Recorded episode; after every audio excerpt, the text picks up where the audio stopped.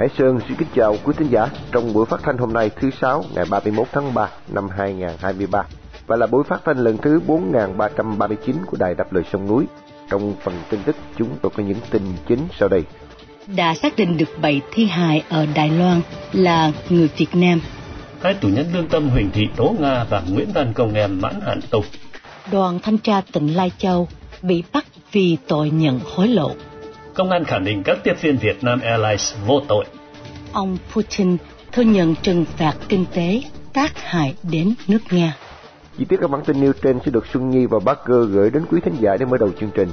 Sau đó qua câu chuyện thời sự, mời quý thính giả theo dõi phần 1 buổi phỏng vấn luật sư Võ Trí Dũng, người vừa đắc cử vào chức vụ dân biểu Quốc hội tiểu bang New South Wales.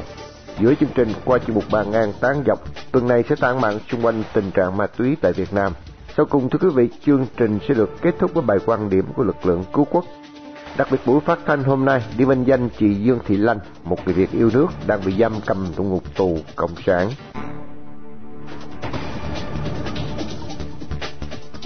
Mở đầu chương trình, mời quý thính giả theo dõi phần tin tức sẽ được Xuân Nhi và Bác Cư trình bày sau đây.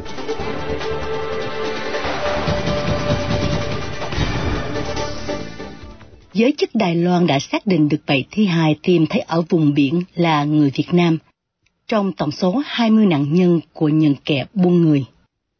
Tờ báo Taiwan News chỉ trích nguồn tin từ báo địa phương, cho biết từ ngày 18 tháng 2 đến ngày 30 tháng 3 vừa qua, cảnh sát đã tìm thấy 20 thi thể trôi nổi trên biển Đài Loan.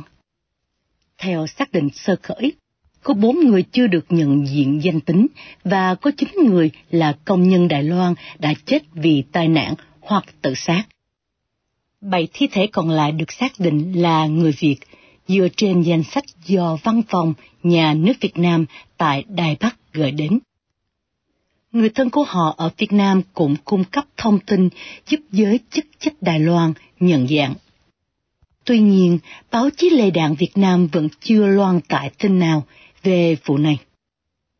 Theo cảnh sát, nhóm 14 người được cho là đang lên kế hoạch vào Đài Loan bất hợp pháp vào giữa tháng 2. Trong khi 7 người đã chết và chưa có thông tin nào về số phận của 7 người còn lại. Một bức hình chụp chung của 14 người Việt Nam gồm 6 nam và 8 nữ được tìm thấy trong một điện thoại của nạn nhân. Bức hình này, theo phán đoán ban đầu là dân làng của thôn, nghi ngờ đến từ miền Bắc Việt Nam. Hơn nữa, toàn bộ đều có hồ sơ từng lao động bất hợp pháp tại Đài Loan. Tất cả đều không thể trở lại Đài Loan theo con đường hợp pháp. Việc tìm kiếm sẽ tiếp tục, trong khi giới chức trách cũng cố gắng xác định vị trí của các thuyền viên và chủ tàu bị nghi ngờ có liên quan đến nạn buôn người. Hai tù nhân lương tâm Huỳnh Thị Tố Nga và Nguyễn Văn Công Em đã được trả tự do sớm hơn thời hạn trong tuần này, sau khi bị bắt vào năm 2019 và bị kết án 5 năm tù với cáo buộc tuyên truyền chống phá nhà nước trong hai vụ án khác nhau. Bà Nga 40 tuổi được trả tự do sớm hơn 10 tháng, riêng ông em được trở về với gia đình sớm hơn 11 tháng so với thời hạn tù. Là một chuyên viên xét nghiệm của Bệnh viện Nguyễn Tri Phương ở Sài Gòn, bà Nga bị bắt vào tháng riêng năm 2019 cùng với anh ruột Huỳnh Minh Tâm. Bà Nga bị cáo buộc tham gia các cuộc biểu tình, viết và đăng tải gần 50 bài viết, đề cập nhiều chủ đề khác nhau và kích động kêu gọi người dân xuống đường biểu tình đòi tự do dân chủ. Sau phiên tòa vào tháng 11 năm 2019, bà bị đưa đi giam cầm tại tại An Phước, tỉnh Bình Dương. Anh ruột của bà Nga là Huỳnh Minh Tâm bị kết án 9 năm tù giam và hiện ở tù tại tại giam Gia Trung, tỉnh Gia Lai. Trong khi đó, ông Nguyễn Văn Công Em 52 tuổi đã trở về nhà hôm 26 tháng 3. Ông bị bắt khẩn cấp vào tháng 2 năm 2019 với cáo buộc xuyên tạc nội dung hội nghị thường đỉnh Hoa Kỳ Bắc Hàn diễn ra ở Hà Nội trong thời gian đó. Sáu quan chức thuộc đoàn thanh tra tỉnh Lai Châu và chính quan chức khác thuộc hạt kiểm lâm các huyện ở tỉnh này đã bị bắt giam về tội nhận và đưa hối lộ. Vụ bắt giữ được Công an tỉnh Lai Châu tiến hành vào ngày 28 tháng 3 và báo chí lề đạn loan tin vào ngày 30 tháng 3. Sáu quan chức thanh tra bị bắt giữ gồm có bà Ngô Thị Dung, 54 tuổi, trưởng đoàn thanh tra. ông Đỗ Lương Bằng 41 tuổi, thư ký đoàn, cùng với bốn quan chức khác.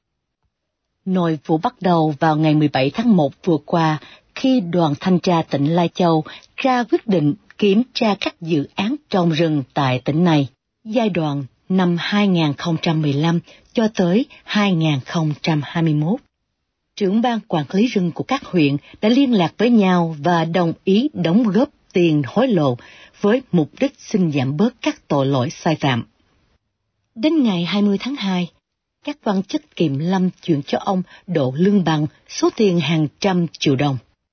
Sau đó, ông Đỗ Lương Bằng cùng bà Ngô Thị Dung thống nhất và chia số tiền trên cho các thành viên đoàn thanh tra. Một cánh tay đưa lên, hàng ngàn cánh tay đưa lên, hàng ba cánh tay đưa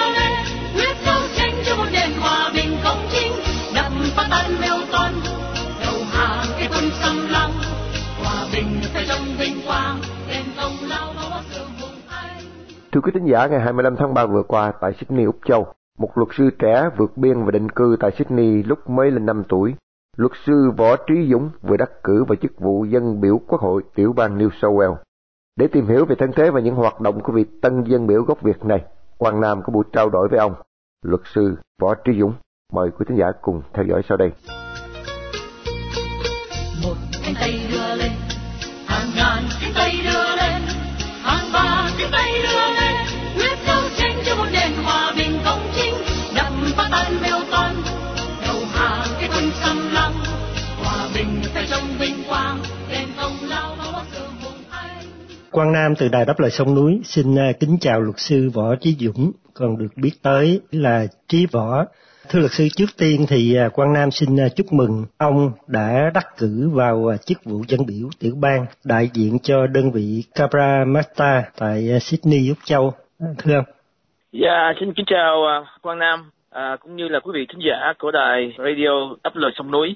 Cảm ơn anh cũng như là quý vị thính giả à, đã quan tâm đến cái cuộc bầu cử tại Úc Châu, à, tiểu bang New South Wales và đặc biệt là đơn vị vùng Karamata đó mà cái vùng mà thường nhiều người biết đến người ta gọi là thủ phủ của à, người Việt tị nạn à, tại Úc Châu nói, nói chung và tại New South Wales, tiểu bang New South Wales à, nói riêng À, tại vì lý do là đông người Việt à, tị nạn nhất tại Úc Châu và đặc biệt tại nói riêng tại tiểu bang New South Wales. À, kính chào anh. Thưa ông, trước tiên đó thì à, xin ông cho biết cảm tưởng như thế nào sau khi mà đắc cử vào chức vụ dân biểu tiểu bang tại đây ạ? Dạ thì à, mấy ngày qua thì chúng tôi thật là mệt. Mệt vì lý do là chúng ta có hai cuộc uh, bầu cử. Thứ nhất là cuộc bầu cử nội bộ, sơ khởi nội bộ là gọi là pre-selection trong đảng lao động những cái chi bộ trong vùng trong đó có 5 chi bộ. Thì uh, chúng tôi có bầu cử đó và cũng có 4 năm uh, ứng cử viên à, và chúng tôi được à, rất là vui mừng được à, gọi là những thành viên của đảng lao động tín nhiệm. À, rồi sau đó thì có cuộc bầu cử tất cả hết general election của tất cả đảng phái và tất cả ứng cử viên trong vùng à, à, đơn vị kerala tôi rất là vui mừng vui mừng và hãnh diện à, vinh dự là là được à, à, cử tri à, tại Kremta à, bầu chúng tôi à, trong chức vụ dòng biểu vùng Kremta Đối chúng tôi à, là Kremta nó rất là ý nghĩa với chúng tôi. À, à, quan trọng với chúng tôi vì như hồi nãy chúng tôi nói Kremta là không những cái vùng không mà đối chúng tôi nó là một biểu tượng cho người Việt tị nạn tại Úc Châu nói chung và New South Wales nói riêng và như quý vị cũng biết toàn thế giới như là trong nước của chúng ta. À, úc châu là thường người ta nói là thành trì uh, chống cộng. Người yêu chuộng là tự do dân chủ ở đây luôn luôn tranh đấu rất là mạnh mẽ. Thành ra đối với chúng tôi à, tôi rất là vui mừng và vinh dự tại vì à, chúng tôi hơn nửa cuộc đời đã gần gũi với lại à, cộng đồng người tự do. Chúng ta, tôi trước đây cũng là chủ tịch cộng đồng người tự do à, tiểu bang New South Wales, tối đa là hai nhiệm kỳ 2005 tới 2009 rồi sau đó là chúng tôi cũng được vinh dự làm chủ tịch cộng đồng người Việt tự do liên bang Úc Châu, tối đa là hai nhiệm kỳ 2012 2016 đã đối với tôi Canada không những chỉ nơi không nó là một biểu tượng cho người Việt của mình và đặc biệt là người Việt à, tị nạn tại Úc Châu này dạ Thưa luật sư, à, để quý thính giả hiểu rõ thêm về à, sư Võ Chí Dũng là ai đó, thì xin luật sư cho à, quý thính giả biết thêm về một số chi tiết về thân thế của ông được không ạ? Dạ, chúng tôi thì trước đây thì ba chúng tôi trong quân lực Việt Nam Cộng Hòa và chúng tôi được đi học à, lái máy bay trực thăng helicopter pilot à, tại Mỹ thời gian à, chúng tôi cũng như một hai năm gì đó ở Mỹ. Rồi à, ông ta có tham à, gia trong cuộc à, chiến giữa Bắc và Nam là cuộc chiến mà mà đối với người Nam à, của chúng ta là chống à, sự bành trướng của cộng sản Việt Nam. Thì à, ba chúng tôi cũng à, ở tù 1975 ở tù à, 7 năm. Ở tù đây là tù à, chính trị á. Ta gọi là tù à, cải tạo thì ở 7 năm rồi sau đó khi mà chúng tôi 5 tuổi thì à, được à, uh, có như gia đình đi vượt biên và vượt biển trong cái thuyền 12 mét. Và trong cái cái thuyền đó là 128 người à, đi theo chúng tôi biết á là khi chúng tôi 5 tuổi không nhớ nhiều nhưng mà theo kể lại là đi 4 ngày 3 đêm. Thì từ Việt Nam miền Nam Việt Nam đi cũng gần tới Mã Lai và rất là may mắn được uh, cái cái tàu Hòa Lan vớt cứu chúng tôi. May mắn rất nhiều uh, như quý vị cũng biết thuyền đã coi à, coi như là trên hai triệu hai ba triệu người đi biên vượt biển thì theo chúng tôi cũng biết con số không chính xác. Tuy nhiên người ta ước tính là có chừng phần ba đã không được à, à, qua đến cái cái cái bờ tự do.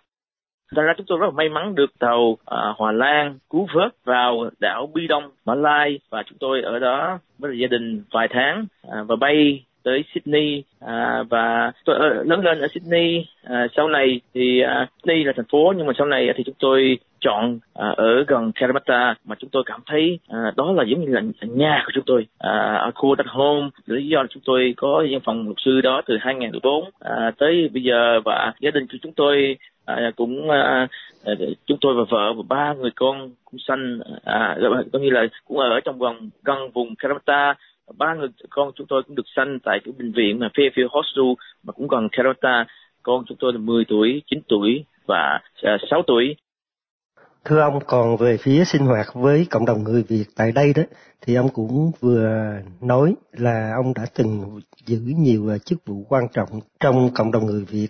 Xin ông nói thêm về những sinh hoạt này được không ạ? Thì chúng tôi cũng à, như nãy cũng kể là cũng ờ, sinh hoạt hơn à, gần gũi và sinh hoạt trong cộng đồng. Người tự do chúng ta hơn nửa, nửa cuộc đời của chúng tôi à, trong nhiều vai trò khác nhau mà hồi nãy chúng tôi cũng nêu những đề à, chủ tịch cộng đồng tiểu bang Israel sau nhiệm kỳ cũng như là cộng đồng người tự do liên bang úc châu cũng tối đa là hai nhiệm kỳ. À, đó là chờ, chờ trong vai trò một chủ tịch đó còn nhiều cái như là phó hoặc là ủy viên à, trong thời gian đó nữa. Thì sau này thì 2010 chúng tôi cũng có sinh hoạt bắt đầu sinh hoạt trong đảng là lao động. Thì à, đảng lao động thì cũng cũng giống giống như là đảng à, uh, Democratic Party ở Mỹ thì chúng tôi bắt đầu sinh hoạt 2010 đến bây giờ rồi cũng à, có ra ứng cử uh, hoặc là giúp uh, trong uh, là những cái cái bầu cử như là uh, thượng nghị sĩ của tiểu bang New South Wales hoặc là hội đồng thành phố vân vân vậy đó. Cũng cũng vừa học hỏi vừa giúp những ứng cử viên kia. Thì lần này tôi rất là may mắn uh, được ra ứng cử lần đầu tiên uh, trong cái uh, cuộc bầu cử tiểu bang New South Wales ở tiểu bang mà đông người dân nhất tại Úc Châu à, tiểu bang lớn nhất À, là New South Wales đó, là thành phố thủ đô là Sydney. À, thì được à, may mắn lần này ra đồng tiêu đầu tiên. Và thứ bảy tuần rồi thì à, 25 tháng 3 chúng ta có cuộc bầu cử. Thì theo cái cái phiếu hiện tại thì chúng tôi đang thắng và hy vọng là sẽ là thành dân biểu vùng Karamata à, dạ thưa thưa thưa nào. Bàn ngang tán dọc bàn ngang tán dọc bàn ngang tán dọc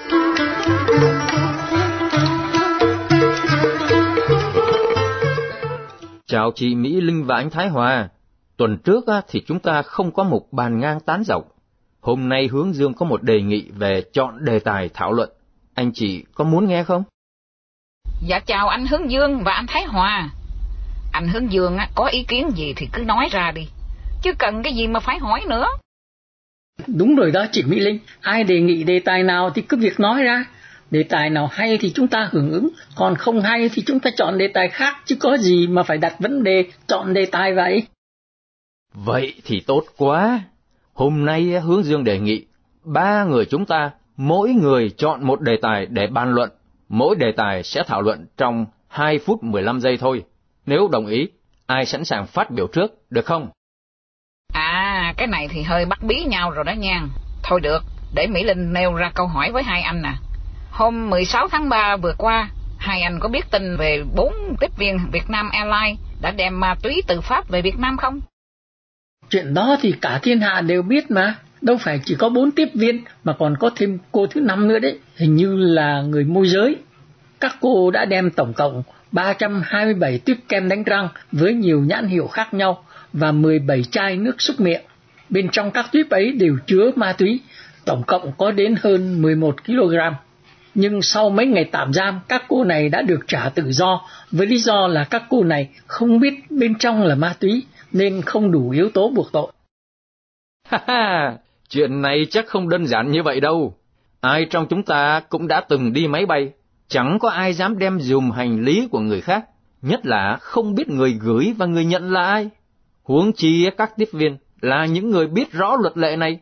Hơn nữa, bấy nhiêu kem đánh răng mà công gửi đến hơn 10 triệu đồng.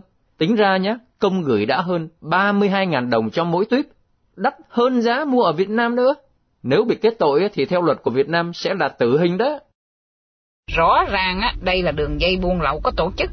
Chuyện buôn lậu và tham nhũng đã là nguy hiểm lắm rồi. Điều mà làm cho Mỹ Linh quan tâm là ma túy hủy hoại tương lai của giới trẻ Việt Nam vì càng ngày càng có nhiều người trẻ vướng vào nghiện ngập, đốt cháy tương lai. Thôi nha, đến đây thì nhiệm vụ của Mỹ Linh đã xong. Anh nào có thể đưa ra đề tài tiếp theo nè? Quả thật là tình trạng sử dụng ma túy càng ngày càng tràn lan trên khắp thế giới. Nếu các chính phủ không có các biện pháp quyết liệt để ngăn chặn sản xuất và phân phối thì con cháu chúng ta sẽ nguy khốn đấy. Nhưng thôi, chuyện ấy để khi khác sẽ bàn thêm nhé. Đề tài của Thái Hòa hôm nay nêu ra là theo nguồn tin từ Hoa Kỳ cũng như từ Việt Nam thì hôm qua đã có cuộc điện đàm giữa Tổng bí thư Đảng Cộng sản Việt Nam Nguyễn Phú Trọng và Tổng thống Mỹ Joe Biden. Anh Hương Dương và chị Mỹ Linh có ý kiến gì về tin này không đấy? Đây là dịp đánh dấu 10 năm Hoa Kỳ trở thành đối tác toàn diện trên nấc thang ngoại giao với Việt Nam. Về nội dung, Tòa Bạch Ốc không đưa ra nhiều thông tin. Tuy nhiên, ai cũng đoán rằng Hoa Kỳ muốn Việt Nam nâng tầm quan hệ lên ngang bằng với Trung Quốc là đối tác chiến lược toàn diện. Nhưng đã mấy lần phía Hoa Kỳ đề cập đến vấn đề này thì Hà Nội đã lờ đi. Do đó, chắc chắn phía Hoa Kỳ cũng đưa ra những điều kiện và chờ xem phản ứng của Việt Nam thế nào đã chứ. Bánh ít trao qua thì bánh quy trao lại. Chứ bộ dễ cho không sao? Chúng ta cứ chờ xem. Nghĩ cũng lạ đó chứ. Sao mà Nguyễn Phú Trọng không có để cho ông Võ Văn Thưởng, nhân danh chủ tịch nước nói chuyện trực tiếp với Tổng thống Mỹ có hay hơn không? Theo cổng thông tin từ Việt Nam á, thì Nguyễn Phú Trọng vẽ rồng vẽ rắn dữ lắm. Nào là hai nước Việt Mỹ thắt chặt hợp tác thương mại, kỹ thuật an ninh phát triển môi trường dân dân, đầu tư tôn trọng thể chí độc lập của nhau.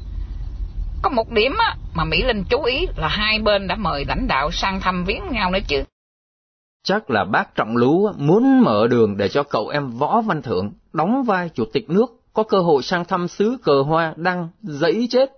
Xem nó có sắp chết thật chưa? Thật là tội nghiệp cho một kẻ tôn thờ Marxism ngồi đáy giếng. Vì vậy hướng dương nghĩ thế nào Võ Văn Thưởng cũng có chuyến Mỹ du cho mà xem. Chúng ta cứ chuẩn bị cà chua và trứng thối nhá. Nhớ là trứng thối chứ đừng là trứng lộn nhá, trứng lộn mắc lắm. Chuẩn bị đi là vừa. Bây giờ thì đến lượt anh Hướng Dương, anh có thể tài gì đây? Chuyện này thì có liên quan đến bà con ta ở Houston, Texas. Số là hai ngày nay, bạn bè của Hướng Dương cho xem vài đoạn video clip quay cảnh hai công an dẫn Hoàng Duy Hùng. Cái này nói nhỏ nhá, nói ra xấu hổ, bạn cũ của Hướng Dương đấy. Vào phi trường Tân Sơn Nhất để cậu này lên máy bay ghé qua Nhật rồi về Mỹ. Người thì bảo Hùng bị trục xuất khỏi Việt Nam. Phe bên dư luận viên thì bảo công an tiễn Hùng về Mỹ thăm thân nhân rồi sẽ quay lại. Vậy anh chị có bình luận gì về tin này không? Ồ, Mỹ Linh biết cậu này ở Houston mà. Bà con gọi là luật sư Hoàng Duy Hùng. Trước đây, ông ta có lập trường chống cộng. Đã từng về Việt Nam hoạt động chống cộng, đã từng sinh hoạt cộng đồng ở đây, đã là đảng viên của đảng Đại Việt Cách Mạng, đã được bầu vào nghị viên thành phố của Houston. Nhưng mà rồi bỗng dưng về Việt Nam bưng bô cho Cộng sản, hô hào hòa hợp hòa giải, tôn vinh hầu tặc, lại đi cưới vợ mới nữa chứ. Mỹ Linh nghĩ rằng con người này á không hiểu gì về cộng sản cả. Và trong con mắt của bà con ở Houston thì người ta thấy xấu hổ về hành vi tráo trở của cái cậu này. Thái Hòa cũng xem qua mấy video clip về vụ này nên cũng hơi thắc mắc. Có hai giả thuyết không biết cái nào đúng. Một là Hùng đã được Hà Nội bố trí cho một nhiệm vụ gì đó để về Mỹ thi hành theo kế hoạch của chúng, nên mới tạo ra cảnh tiễn chân Hùng làm thủ tục xuất cảnh, đi qua cửa vip trước khi lên máy bay, nhưng sau đó có thể Cộng sản sẽ không cho Hùng quay lại Việt Nam nữa. Hai là Hà Nội thấy Hùng chỉ là miếng tranh mà họ đã vắt hết nước rồi, không có lợi nữa nên muốn tống xuất đi cho xong, vì thế mới cần tới hai công an kè kè hai bên, dẫn đến tận quầy làm thủ tục xuất cảnh. Nếu Hùng về lại Mỹ thăm thân nhân hay làm lại sổ tông hành thì đâu cần gì phải có hai công an đi kèm như vậy. Tóm lại cậu này đi ngõ nào cũng đều bị kẹt cả, Cộng sản chẳng dùng nữa mà người quốc gia chống cậu thì chẳng còn tin được cậu ta nữa. Hướng Dương rất đồng ý với anh Thái Hòa, nhưng cậu này ưa nổ lắm. Để xem cậu này sẽ nổ như thế nào khi về đến Mỹ đây. Như vậy chúng ta tạm kết thúc hôm nay nhé anh chị nhé.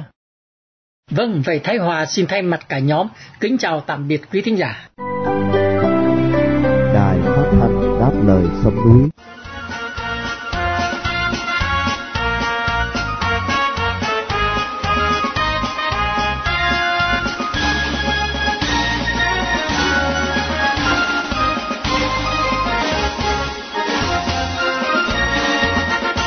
quyết định của Tòa án Hình sự Quốc tế ngày thứ Sáu 17 tháng 3 2023 cách đây hai tuần đã đưa Tổng thống Vladimir Putin vào thế bị triệt buộc.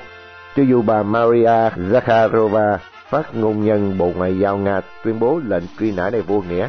Mời quý khán giả theo dõi bài quan điểm của lực lượng cứu quốc với tựa đề Ngày tàn của tên đồ tể Putin sắp đến sẽ được Hải Nguyên trình bày để kết thúc chương trình phát thanh tối hôm nay.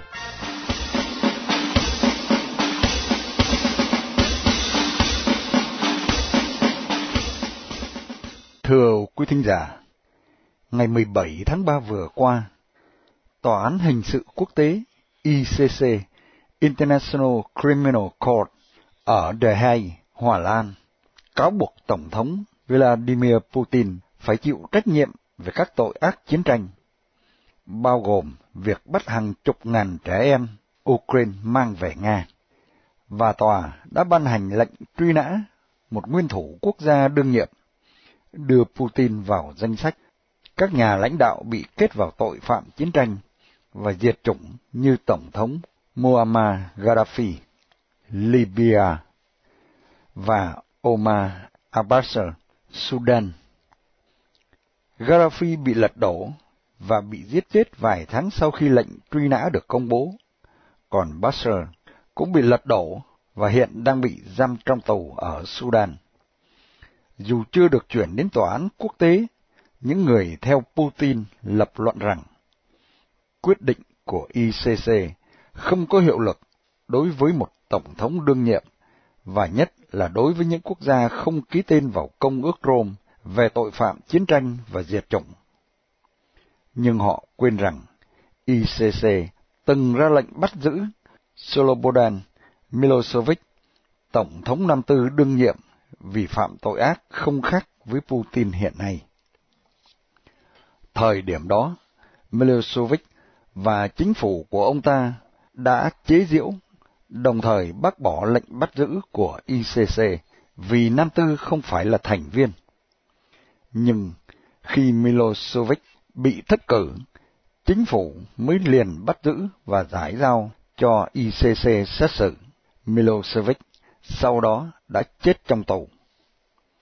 Tình hình Putin hiện nay không khác gì Milosevic, mà còn tệ hại hơn, vì Milosevic không xua quân xâm lược nước khác, không gây xáo trộn thế giới, không đe dọa thế giới bằng chiến tranh nguyên tử, không bị cả thế giới nguyền rủa, không bị cả khối Âu Châu và Hoa Kỳ đưa vào tầm ngắm. Với giấc mộng đại đế, Putin cuồng nhiệt thúc đẩy quân Nga vào vùng lửa đạn tại Ukraine, với thương vong lên đến vài trăm ngàn. Do đó, vì tương lai của nước Nga, người dân và nhất là các chính khách đối lập đang chờ đợi thời cơ để hạ bệ Putin, tránh cái thòng lọng đang treo trên đầu, trên cổ họ. Putin đang bị tứ bề thọ địch vì bản án tội phạm chiến tranh bị truy nã ở 123 nước. Điều này đã đưa Nga vào thế bất lợi của một quốc gia bị cô lập. Sắp tới, làm sao Nga có thể có mặt trong các hội nghị quốc tế khi một trong 123 quốc gia phê chuẩn cho ICC đứng ra tổ chức. Tệ hại là có hơn 10.000 lệnh cấm vận vẫn có hiệu lực cho đến khi Putin bị bắt giữ. Và hiện, ai có thẩm quyền đàm phán với Ukraine khi Tổng thống Nga là phạm nhân đang bị truy nã? Hội đồng thẩm phán trong ICC khẳng định có đủ bằng chứng về tội trạng của Putin và bà Maria Elvova Bilova về việc bắt hàng chục ngàn trẻ em Ukraine mang về Nga bất hợp pháp. Và kết rằng đây là âm mưu diệt chủng và mô tả hành động của Putin là tội ác chiến tranh. Công tố viên ICC Karim Khan tuyên bố trẻ em không thể bị xem là chiến lợi phẩm. Chúng không thể bị bắt mang đi như vậy.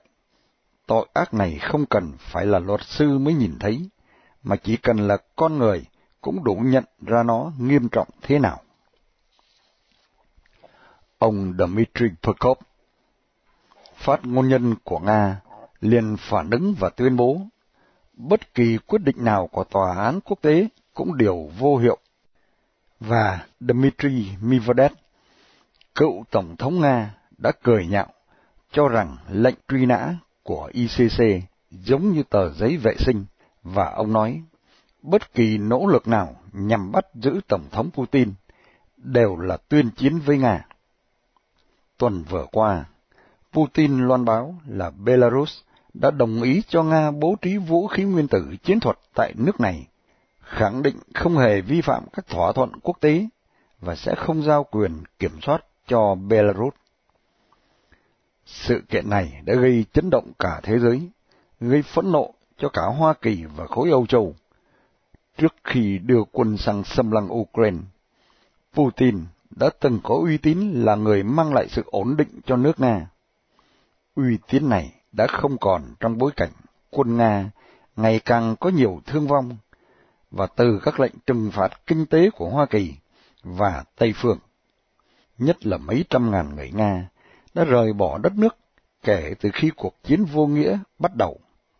Đến nỗi, chính Konstantin Rychakov, chủ tờ báo Nidavi Simaza Gazeta, có trụ sở ở Moscow phải than rằng nội chiến có khả năng diễn ra ở Nga trong thập kỷ tới. Sự kiện Putin bị tòa án hình sự quốc tế truy nã vì cáo buộc tội phạm chiến tranh đã làm cho phe đối lập tại Nga lên tinh thần. Nhiều người dân Nga vui mừng với niềm tin chiến tranh sớm đến hồi kết thúc. Và việc bố trí vũ khí nguyên tử tại Belarus gây phẫn nộ trên toàn thế giới là giọt nước tràn ly, cho thấy ngày tàn của tên đồ tể Putin sắp đến. Xin cảm ơn quý thính giả đã theo dõi bài quan điểm của chúng tôi.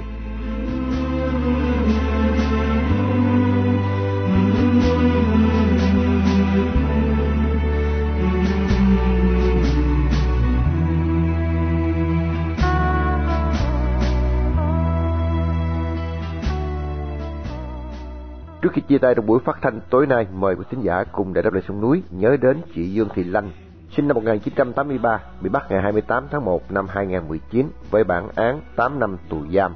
Một người Việt đang bị nhà cầm quyền cộng sản giam cầm trong ngục tù vì lòng yêu nước, lẽ phải và sự đóng góp tích cực vào tiến trình dân chủ hóa Việt Nam.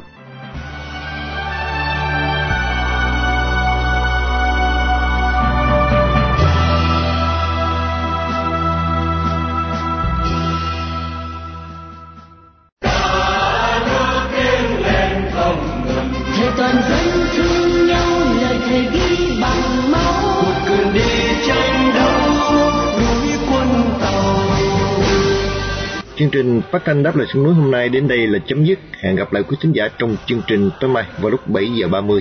Mọi ý kiến và thắc mắc xin liên lạc với ban biên tập của đài phát thanh đáp lời sông núi tại địa chỉ liên lạc chấm đáp lời sông núi viết tắt a gmail.com hoặc địa chỉ tại Hoa Kỳ, Radio đáp lời sông núi PO Box 612882 San Jose, California 95161 điện thoại 408 663 9860 Cảm ơn quý thính giả đã theo dõi chương trình. Chúc quý vị một đêm thật bình an. Xin mến chào, tạm biệt.